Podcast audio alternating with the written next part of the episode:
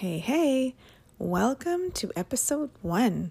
I'm actually still in shock a little bit that I'm brave enough to kind of create this for you and for us. And it's kind of a big step. I'm a little bit of an introvert, I must say.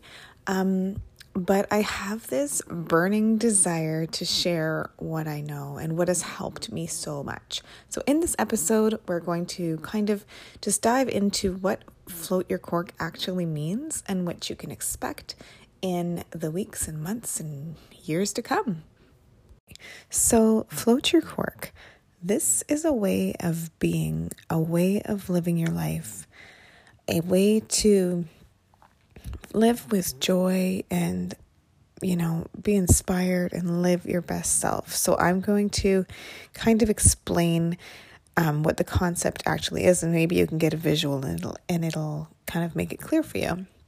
So I first learned this concept from Abraham Hicks, and if you don't know who that is, then after this episode, I encourage you to go check that out because it will change your life for sure. So floating your cork, if you can picture a cork bobbing in the water, and when it's at the surface, it's close to the sun, it's feeling the warmth of the sun. You know, picture a beautiful sunny day with a little cork bobbing in the ocean, and you know it's completely connected to nature and all things, and it's living beautifully. And then picture what happens when you put your hand on that cork and you push it down. So when it was up near the sun, that's you know, at your best, living how I believe that we're meant to live, you know, a life of ease and flow, sitting there floating. And when you push down the cork, push it down deeper and deeper and deeper, I believe that we do that in our lives through our like limiting beliefs, our fears, you know, other people's opinions, conforming to cultural norms, all of the things that kind of pull us away from our essential self and that feel heavy, you know, any negative emotion, any constricting feelings, right? Burying thoughts and emotions and all that kind of stuff. So you push down your cork with every one of those things. And then what happens when you just stop doing those things? What happens when you trust and you just let go of that cork? You naturally bob back up to the surface. So this is kind of like the concept for how I choose to live my life, or how I, you know, what I'm always kind of refining myself towards. And that is just to be in the ease and flow and in my natural state, and bob back up to, you know, where all the blessings are and where I'm connected to all things, and just to get out of my head, right? And so it's really an effortless thing. There's nothing that we really need to do if only we stopped doing the things that were, you know, causing our float to stay submerged, or our cork to stay submerged, sorry. So that is the concept of Float Your Cork. It's just a matter of living a life of ease and flow in your natural state, and to just try to unlearn or just let go, release all that isn't serving you. So that is the concept. So now that you know the concept, I invite you to ask yourself, what does a life of ease and flow, or floating your cork, mean for you? What would it look like if you could live your best life and you were a cork bobbing on the surface?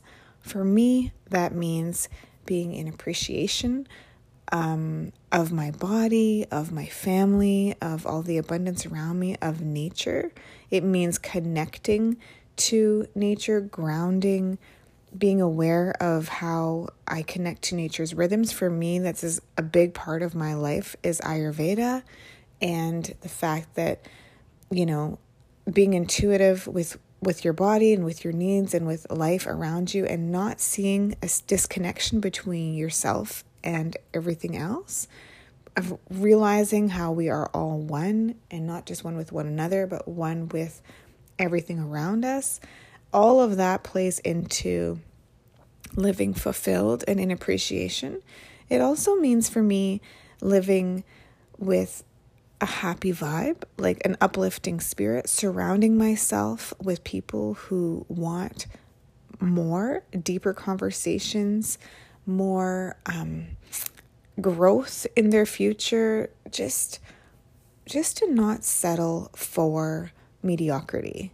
And with finances, you know, to be open to creating abundance, but from a place of authenticity, from a place of really serving others and knowing that what I put out to others will come back to me, and having trust that there's something greater that's supporting me. And I might interchangeably use the words universe, God, source. You know, I might use words like inner being, true self, soulful self, all of these things. But don't ever get caught up in the language that I use, because I'm just always look at the intention, the larger concept, because that's definitely how I speak and how I think. Just a short break to let you know that this episode has been brought to you by Kindness Codes. Kindness Codes are simple yet significant Morse code beaded jewelry bracelets that come with a ceremony and an intention setting that sets you up for 30 days of success towards whatever is lighting you up at the moment. So I invite you to check those out at www.kindnesscodes.com so you can feel that powerful shift. I consider life to be a blessing, and I just really love the idea of enjoying the journey and, you know, lining up with all that's available for me and finding ways to connect to myself and remember myself.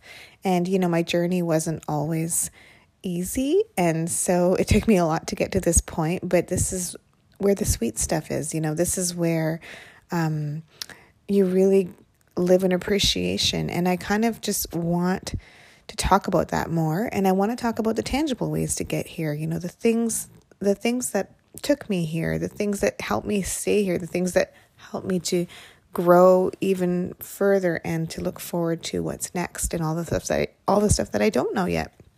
So I want to take this journey with you. If you'll have me, I'd like to take you along for the ride, and I just want to explore all of the amazing tools that are available to us and concepts that are out there to help you start living with awareness and think a little bigger than maybe you've been thinking, or even just to open you up to the possibilities, because possibility is a pretty cool word, you know, like it just kind of implies that there's so much out there that you don't even know yet. But just being open to it has this expansive feeling, right? It's exciting to not know what's around the corner, but know that it's good. And so I'm really looking forward to all of the conversations that I've kind of got in my head here about what we can talk about. Today was just kind of giving you a lay of the land and a general concept, understanding and getting to know each other a little bit better.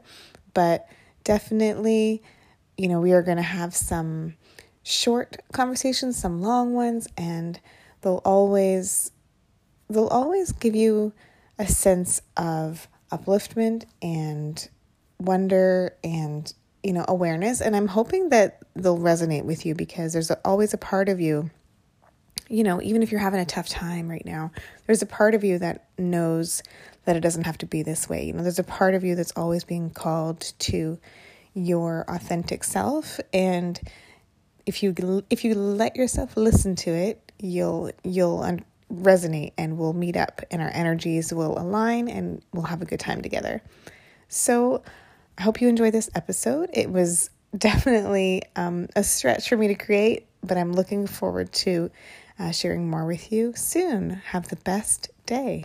Hey, and if you like what you heard here today, why don't we connect over on Instagram too, at FloatYourCork. I'd love to hear from you, get to know you better, and hear your thoughts on what I shared here, and start building that connection together. I'll see you there.